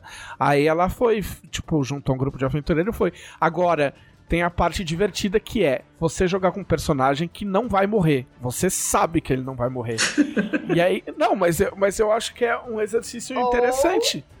Ou existe a chance dele morrer e, tua, e na tua mesa muda todo Não. a linha de acontecimento. Não, ela, ela não. A, a graça. A graça. De RPG Puta que pariu, são posso feitos falar? pra estragar a lore. A graça é você lidar com o fato de que, um, de que o personagem não vai morrer. Que, que malabarismos narra- narrativos precisam ser feitos pra justificar que o personagem não morreu? Entendeu? Tipo assim, é, é- você torna a dinâmica da mesa e do mestre diferente. É um exercício, entendeu? Óbvio que você pode jogar, tipo, ah, é, você vai jogar com ela, ai, nossa, a Shivara morreu no segundo nível, e agora o que a gente faz? Perdi a personagem, perdeu a graça do grupo, porque a graça do grupo era jogar com o Shivara, entendeu? E legal, parabéns pra você, fez uma mesa igual várias mesas por aí. Ou você pode seguir a minha ideia, que é muito mais divertida. Tipo, como você explica um personagem que não pode morrer na mesa. Né? Como que ela escapou? Tudo bem, acaba, acaba criando um protagonismo pra personagem? Acaba, mas eu acho que é um exercício. Eu acho que é um exercício válido. É, você. Eu você- não, vou dizer, eu não vou dizer me convidem pra uma mesa assim, porque as pessoas vão me convidar de verdade, eu não posso mais aceitar mesas. Um dia, quem sabe. Você, Vini. Ah, eu seria a Niele. Aniele? Sim, a Niele. Ó. Uma elfa. Eu, eu sempre quis ser uma elfa gostosa. Acho que por dentro eu sou uma elfa gostosa. essa é justificativa acho só essa. Eu- pronto, você acaba de dar o título do podcast. Vou até aqui, anotar aqui. Por dentro eu sou uma elfa gostosa. É a melhor resposta de todas. É. e- Eu. E você, seu televisor? Ah, não é de romance. Eu acho que eu jogaria com a Drica, porque a Drica é especial. A Drica é foda. É uma, É, a Drica é é foda. uma personagem legal. Eu vou só registrar aqui de novo que o nome do mangá vai ser Drica. Eu falo isso toda vez e eu jamais deixarei de falar isso. O dela quer saber quem de vocês ama mais o dela e por que é o Trevisan. Eu acho que o dela. A pessoa, quando diz que não pode fazer o podcast, ela não devia nem aparecer na porta do podcast. Entendeu? Tipo assim, ó, se você não pode gravar o podcast, não chegue perto do podcast. Eu, eu acho que isso responde até que é o televisão que mais amo dela mesmo. Isso é claramente, Que que- isso é claramente ciúmes.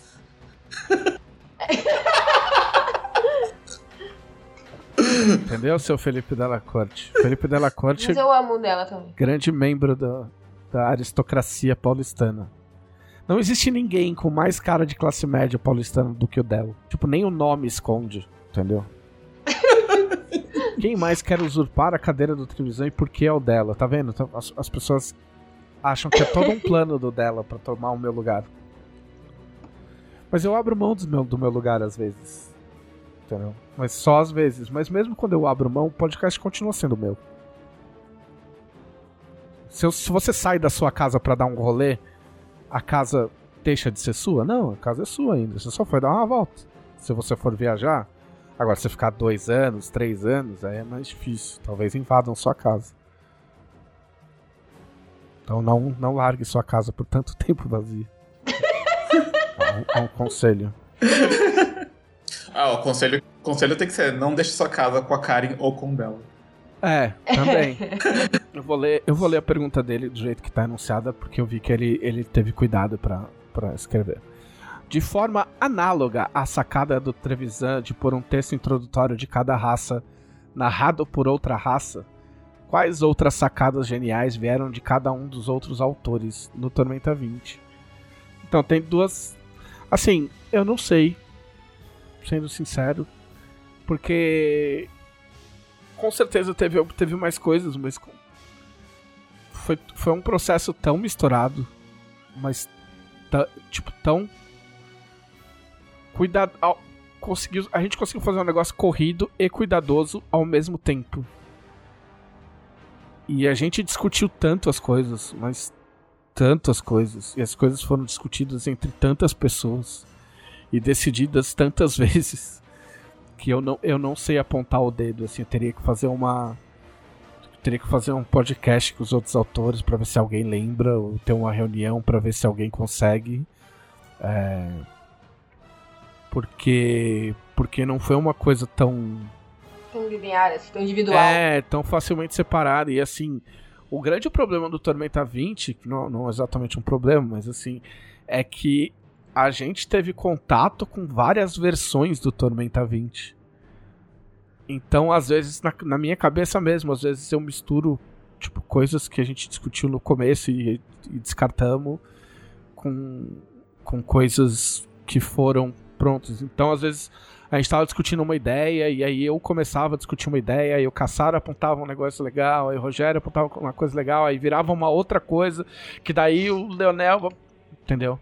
Então, tipo. é, E talvez se eu tivesse tomado menos energético, eu talvez lembrasse. Mas no momento eu não consigo. Inclusi- Inclusive, eu queria deixar anotado que eu não sei como, como a Karen consegue, tipo, fazer qualquer coisa tomando mais de um energético. Eu tomei uma latinha muito pequena e eu já tô, tipo, trilili, como diriam. Eu não sei como é que Eu ela... tomei muito energético hoje e aí eu notei que eu não parei de me sacudir aqui na cadeira enquanto gravava. Porém, eu tomei mais de meio litro de energético hoje. Ah, não, hoje ela não dorme. Ela tá falando que ela não vai jogar RPG, ela vai acabar achando uma mesa de RPG. É. Eu não, eu, eu já passei dos limites mesmo. Porque eu tive insônia, eu não dormi de noite e aí eu queria fazer coisas. Então, eu fiz coisas, eu fiz bolo, eu fiz uma limpeza na cozinha. Então, É. E- então, Mas daqui a pouco passo pra mim, daqui a pouco passo efeito. Pra ela, já não sei. tananã, Porque... descobriremos. Porém, provei um energético muito bom, de edição limitada, das asinhas, que é um energético de melancia. É muito bom, É Red Bull, é muito pode bom. falar. Pode falar a marca que é Red Bull. Ah, ok. Um Red Bull de melancia que eu achei maravilhoso. Pena que eu tinha pedido uma latinha só. Se eu soubesse que era tão bom, eu tinha pedido. Não, não tinha pedido tanto porque é caro, né? Mauro Juliane Júnior. Eu quero só saber quando vai sair o livro de receitas do Vini. Ver as fotos do Instagram, dele com fome não é uma boa ideia. e aí, Vini? É aquela coisa, né? Eu não posso tirar foto sem camisa pra biscoitar o biscoito com comida. O Ah, que, você, o que que você anda comendo de comida? a essa semana a gente fez pizza caseira. Fizemos, fizemos algumas receitas do. do fizemos estrogonofe com a receita original, não com o estrogonofe brasileirado. Qual é a receita original do estrogonofe? Eu, eu, eu não vai de ketchup. Não, eu não ponho ketchup no meu. Não, ah, você, você dora a carne, você sela a carne, daí vai ficar com uma crostinha de carne no fundo, você usa pra dar gosto, joga os temperos, aí joga o, o- as carnezinhas de volta, os cogumelos, que costumam ser frescos. ah, aí você coloca o, o, o tomate sem pele, ou pasta de tomate, mostarda, acho que é conhaque que usa no original, mas a gente usou cachaça, que é o que tinha aqui. Ah, e creme de leite. Não é assim muito. E umas ervas pra temperar, tipo tomilho, sal. Ah. Não, é, não é muito. Gente, é outro não nível. tá tão longe assim. Não, não é Só muito não põe- diferente. Eu não ponho mostarda. Acho que é mais a forma. É que tem uma galera que faz ketchup, estrogonofe com tipo ketchup, mostarda e creme de leite. E tipo, Não, ketchup não. Não.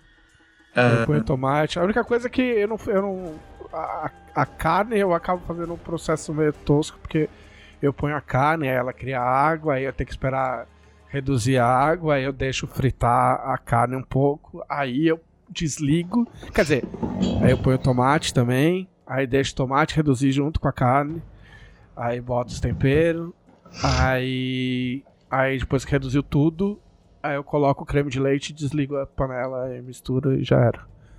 Me convida. Parece bom. É, assim, assim, eu, eu normalmente não, não é uma regra escrita em pedra, a não ser que seja pra. Assim, em restaurante eu não como estrogonofe. Entendeu? Via, tipo, se alguém me convidar na casa, fosse, ah, vem aqui em casa, vou fazer um estrogonofe, eu como. Então, Aí eu aceito. Mas, fora isso, eu só como em casa e o meu estrogonofe. A Camila não faz estrogonofe bem aqui em casa, só eu faço. Porque ele não deixa, eu sei Eu fazer. não deixo fazer. Só eu faço estrogonofe. Porque é a minha comida favorita. Ah, entendi. Eu tenho isso com alguns doces, tipo panacota. Geralmente eu prefiro comer a minha, a dos outros. Mas, É muito chique esse menino, mas gente. panacota, tipo, é- eu, eu adoro panacota. Assim, boa parte das- receitas que eu faço são coisas com nomes complicados que custam tipo 10 reais pra fazer, 15 minutos pra fazer. Panacota é uma coisa que você faz em 15 minutos, mas como tem um nome italiano, tipo, sei lá, o nome italiano, as pessoas falam, nossa, deve ser muito chique. Não, gente, custou tipo 10 reais pra fazer, eu fiz em 15 minutos. É, eu- é, parece, parece chique e complicado, porque eu não sei o que é panacota. Panacota é um pudinzinho de creme de leite com açúcar com uma caldinha por cima. E é basicamente você esquenta o creme de leite, dissolve a gelatina nele, põe pra gelar, faz uma calda, joga a calda por cima. O povo tava falando muito de panacota porque tinha naquele filme Poço, tinha um, parecia que parece Ah, nossa. panacota no filme. Ah, ok. E o povo tava falando Nossa. bastante disso. Mas assim, é, é fácil de fazer, é barato, e o povo fala que acha. E o povo gosta por causa do nome, porque brasileiro gosta de nome estrangeiro, né? E. Eu acho muito louco tiramisu ser italiano, porque parece japonês. sobremesa Japonês. japonês, mas japonês Por não faz tempo eu sobremesa. achei. Tipo, Faz sobremesas francesas. Faz sushi doce. faz. Não, sushi doce, pelo amor de Deus. oh, eu tenho pesadelo. A gente foi num, num pico aqui, chama Shark. Tipo assim, ó, os, os cara produz. Os cara produz é, sushi doce em, em larga escala, assim, ó. Tipo, ficar uma. Tem um balcãozão gigante.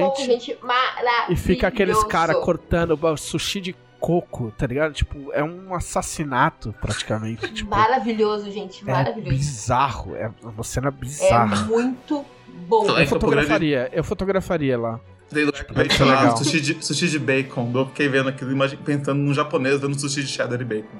O que, que ele sentiria por dentro vendo aquilo? É que, é que, tipo assim, existe um nível de comida brasileira, tipo, podre, que é, é basica- basicamente só muda o formato. O que, que é, qual que é a diferença entre um, um, um- um- uma pizza de carne de panela e um, sei lá, um temaki de carne de panela? É o formato, basicamente. Sim. Entendeu? Tipo, vi- virou. É tipo sabor de bolacha, tá ligado? Bolacha sabor carne de panela.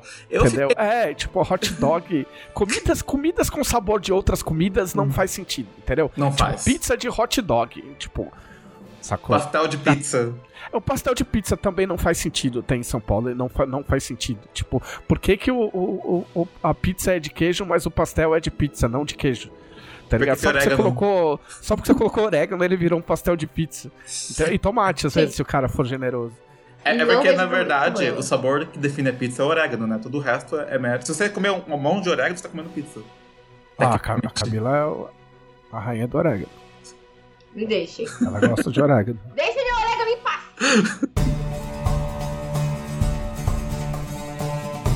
É, Luiz Felipe Bonfá, se vocês pudessem levar um livro, não de Tormenta, pra uma ilha deserta pra passar 10 anos lá, qual livro levariam? Eu levaria o livro que tem toda a obra completa do Senhor dos Anéis num só.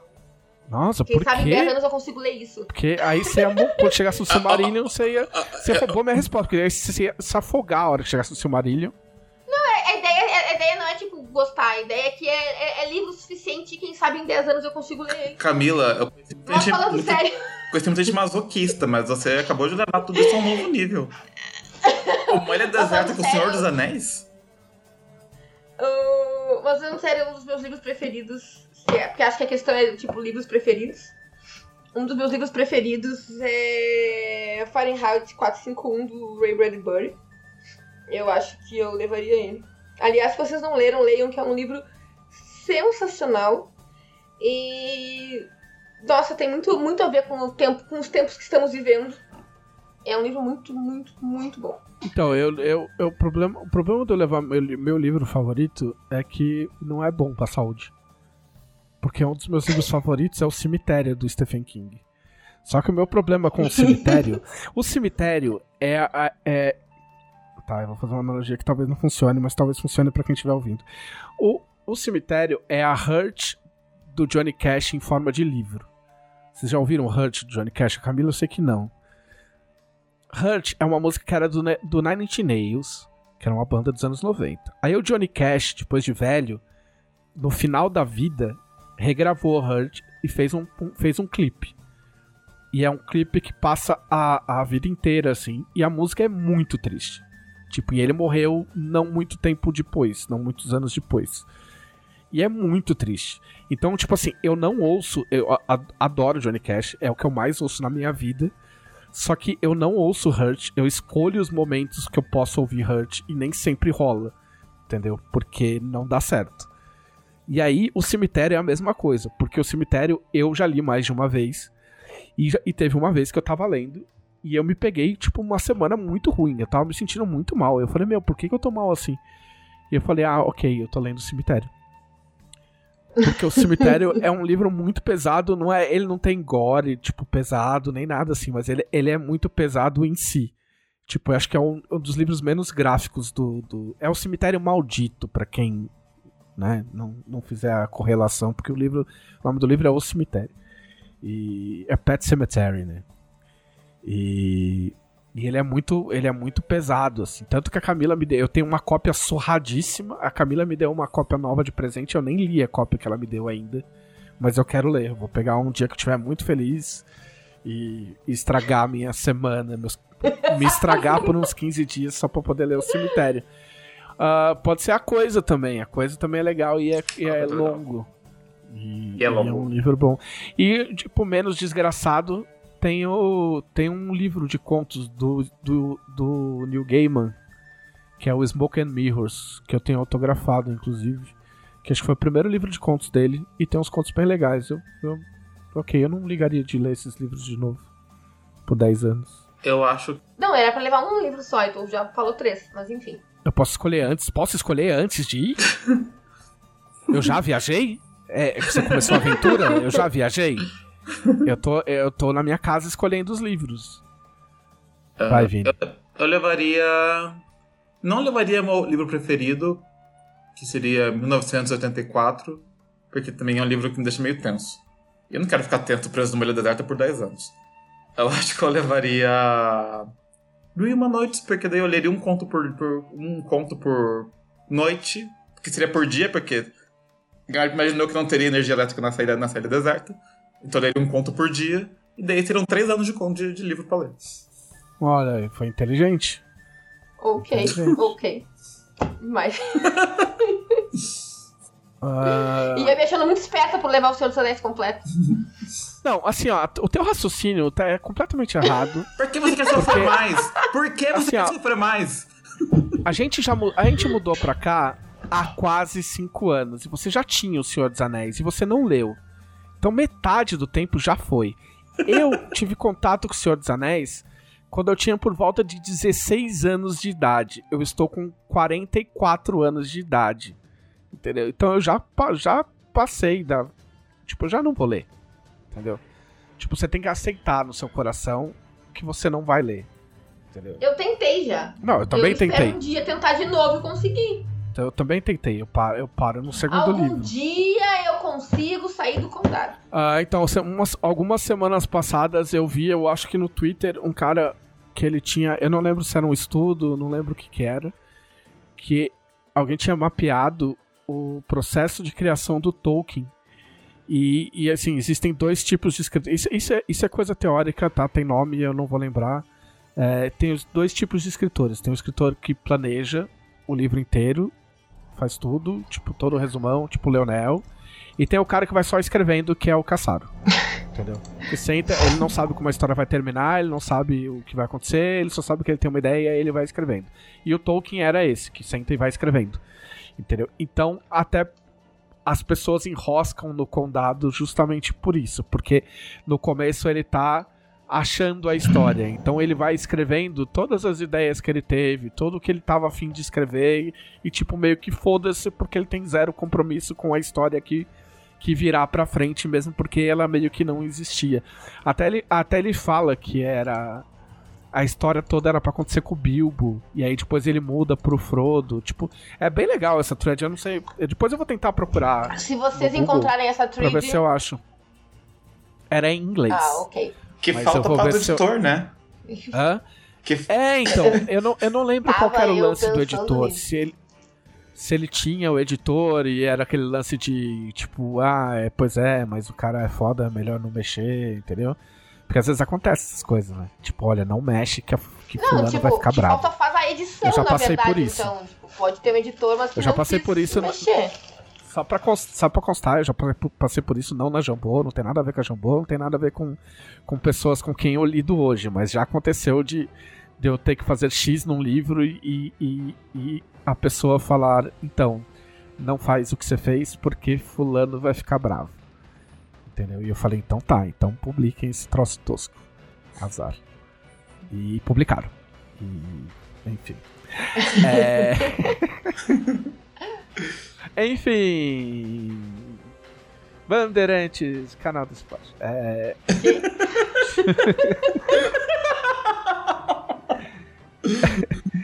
É, O Bruno César F. Mendes quer saber qual o sabor de bolo favorito dos participantes. O meu sabor de bolo pra favorito é o bolo que eu fiz no meu aniversário, porque ele ficou sensacional. É um bolo de chocomousse recheado com mousse de chocolate meio amargo e coberto com mousse de chocolate branco. Sim, o bolo favorito da Camila foi criado este final de semana. Exatamente. Gente, eu tô louca pra comer esse bolo de novo. Eu tentei fazer esse bolo hoje. Aí eu falei lá no, no Discord que eu ia fazer esse bolo e ficou todo mundo botando o olho no meu bolo e o bolo deu errado. Mas eu nunca mais falarei pra vocês quando eu for fazer esse bolo e ele vai dar certo de novo. Não, ele não deu errado. Ele, a- ele, ele, ele- a montagem dele deu É, não, errado. então, eu Todos não- os ingredientes estão lá. Todos os ingredientes estão lá, mas eu não esperei os ingredientes esfriarem o suficiente porque eu queria montar o bolo antes do podcast. E aí, quando eu botei é tudo uma coisa em cima da outra, ele fez. Você fez um erro Masterchef. Fiz um erro Masterchef. Vini. Vini. Ah, algo com bastante chocolate amargo. Ah, eu gosto de chocolate amargo também, com morango. Uhum. Ou, ou limão. Eu gosto de limão. Limão é bom mesmo. Ou, ou- ou laranja, se for meio azedinho. Ah, aliás, na verdade, se vocês considerarem torta como bolo, eu gosto muito de torta de morango com nata. Muito de massa branca, morango e nata. Adoro. Não, Não não vamos entrar nessa discussão agora. É... Gabriel Madeira, pessoa tá chegando naquela época do ano, uva passa na rua, sim ou não? Sim ou não, Vini? Sim. Pau no cu de quem Camila. Ah, Eu acho que quem manda é quem tá tendo o trabalho de cozinhar.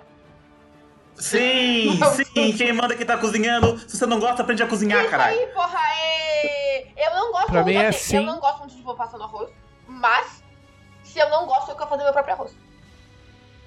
Sim, pra mim é sim, se não for aquela uva passa que tem caroço. Porque aí é- eu acho sacanagem. Ok, podemos Eu não gosto. combinar isso. aquela sementinha, sabe? Aquela uva passa que tem sementinha. Aí você fica comendo e fica fazendo. Sem sementinha é bom. Ah, vamos lá. Rafael Souza, qual o pior background que um personagem pode ter? Eu sou um guerreiro, mataram meus pais, estupraram minha mãe, blá blá blá É, blá blá blá Ah. blá. Por Apoiado. que, que a fantasia masculina envolve matarem a esposa dos filhos dele? Nunca entendi isso. É, sim. Cara, eu, eu. Por quê? Porque hoje em dia, eu acho que porque tinha muito disso em filme. Porque a pior. Assim, não, não, não é o que eu penso, tá? Mas assim, a pior coisa que alguém pode fazer para um homem é matar a esposa ou estuprar a esposa, porque além de mexer com um ente querido, ao mesmo tempo mexe com a honra masculina. E o que tinha de filme de, disso nos anos 80 e 90 era dar com rodo. Então é meio que acabou virando uma coisa para virar uma coisa padrão. E aí, tipo, é uma é um artifício preguiçoso você achar que a única pessoa, a única coisa que pode levar uma outra pessoa a lutar por algo é se matarem a mulher dele ou fizerem alguma coisa com a mulher dele. Eu ia dizer Ou- que qualquer coisa que envolva violência sexual, exatamente pelos mesmos motivos que o Trevor já falou, então eu não tenho muito mais a acrescentar. Sejam mais criativos e menos babacas. É, eu entendo de onde isso veio um dia, mas eu entendo que hoje em dia, tipo, a gente, né, supera, né? Eu acho que o background é. Ele é uma pessoa boa e quer salvar o mundo. É. Tipo, ah, por quê? Porque ele. É, ele nasceu herói. Tipo, não, gente, Não, isso é chato. A menos, que, a, menos que, vai- a menos que você vai corromper esse personagem na sua história, isso não é legal. É assim, ó, claro que uma vez, alguma vez, po- essas coisas que a gente acha chatas, pode sair alguma coisa legal, mas não é você que vai fazer isso, provavelmente. Na sua história, na sua história provavelmente só vai ser chato. E, e desnecessário, é sério, é sério. É, é, é, eu vou dizer nunca, não vou dizer nunca usem essas coisas, porque eu acho nunca uma coisa muito forte. Mas assim, ó, vocês não sabem usar. A 99,9% das pessoas não sabem usar isso. Eu não sei usar isso de uma maneira que faça. Que, tipo, ok, é legal estar aqui por algum motivo, então, tipo, não faço. E tem até quem usa isso se inspirando em quem fez bem e consegue fazer totalmente É, errado. exatamente. Então, assim, ó, vocês não são estrelinhas, estrelinhas especiais do universo que estão fazendo a coisa certa. Sei lá, a Punisher usa isso pra criticar esse arquétipo e a galera nem entende que Punisher tá criticando o arquétipo. Cara, você sabe quem critica esse arquétipo, apesar de eu nem achar essa, nem achar tanto assim, ah, eu não faço parte do culto, Aham. é o John Wick. Uhum. Tipo, se John Wick fosse feito nos anos 80 ou 90, não era o cachorro que ia morrer, era a mulher dele. Porque ele é exatamente um filme de cara que vai se vingar porque mataram a mulher, só que é um cachorro. Tá, isso Porque, tá ficando tipo, é estranho. Hã? isso tá ficando estranho. Mas não é igual, é idêntico. Não. Sim, entendeu? sim. Só que matam o cachorro do cara. Tipo, Não, é, é- essas histórias de vingança sempre são. ah. tem que, alguém tem. Pra, pra ter- existir um filme de vingança, alguém tem que morrer. Entendeu? Só que não precisa matar a mulher. Já mataram a mulher demais, entendeu? Mata o cachorro. Sim, mas É. Quer dizer, agora não pode mais matar o cachorro porque já mataram o cachorro do John Wick, já é cachorro É, demais. eu dei de matar cachorro, gente. Inclusive, eu quase parei de. Eu quase parei de assistir o filme naquela hora, porque eu falei, meu, não se mata bichinho. é... O Rafael Souza, ele quer saber se a gente conhece alguém que tem todas as Dragão Brasil que já existiram. Sim, conheço. Eu, eu talvez tenha, o Caçaro talvez tenha. Eu E tenho eu um amigo que que, tem e tá recente- vendendo. Eu sei que recentemente a Ner, a, a Nerds o- o- venderam uma coleção completa da Dragão Brasil pra alguém. É, tem um amigo meu, Caio, que tá vendendo, tá? Eu coloquei no Twitter até o anúncio dele. Mas não é tão raro de, de achar assim. Ah, o Helios Carbex quer fazer ah, duas perguntas pra Camila. Camila tem que responder rápido. Um, o Trevi... Não, vou, vou inverter. Você acha que sua formação ajuda na sua construção de personagem, roleplay, ou seu engajamento com RPG ajudam na sua formação? Ou nada inter- interage com nada e pronto? Ah, na verdade, sendo um pouco mais filosófica, não existe a ideia de que nada interage com nada na sua vida. Tá? Ah, desculpa você fazer uma pergunta pra uma pessoa que estuda análise de discurso, estudou por um, algum tempo e tudo que nós fazemos e falamos no nosso dia, da coisa mais simples, da coisa mais complexa, é atravessada por tudo que nós já vivemos e conhecemos na nossa vida. Então eu acho que tem tudo de muita coisa e na verdade eu eu tava montando antes de começar a pandemia, eu tava montando dois projetos de para utilizar o RPG no meu trabalho inclusive. Então as coisas interagem muitíssimo bem na real. Para quem não sabe, eu sou pedagoga. É, vou explicar talvez qual seja a minha formação. E para encerrar, ele quer saber se o Trevisan, conhecido como eu, o Trevisan é sempre resmungãozinho mesmo ou com você ele é bonzinho? O Trevisan é sempre os dois. ele é resmungãozinho, mas ele é um amorzinho de pessoa. É, é, é, possível ser resmungão e bonzinho? Sim, ele é um resmungão fofo. Eu viu? Eu sou um resmungão fofo. É, em breve, pelúcias do Trevisan na Nerds. Podem cobrar o Vini. Podem cobrar o Vini. Funko estão perdendo dinheiro, porque fazer meu Funko é a coisa mais fácil do mundo, porque tipo, é só um careca, tipo, é só um boneco sem cabelo.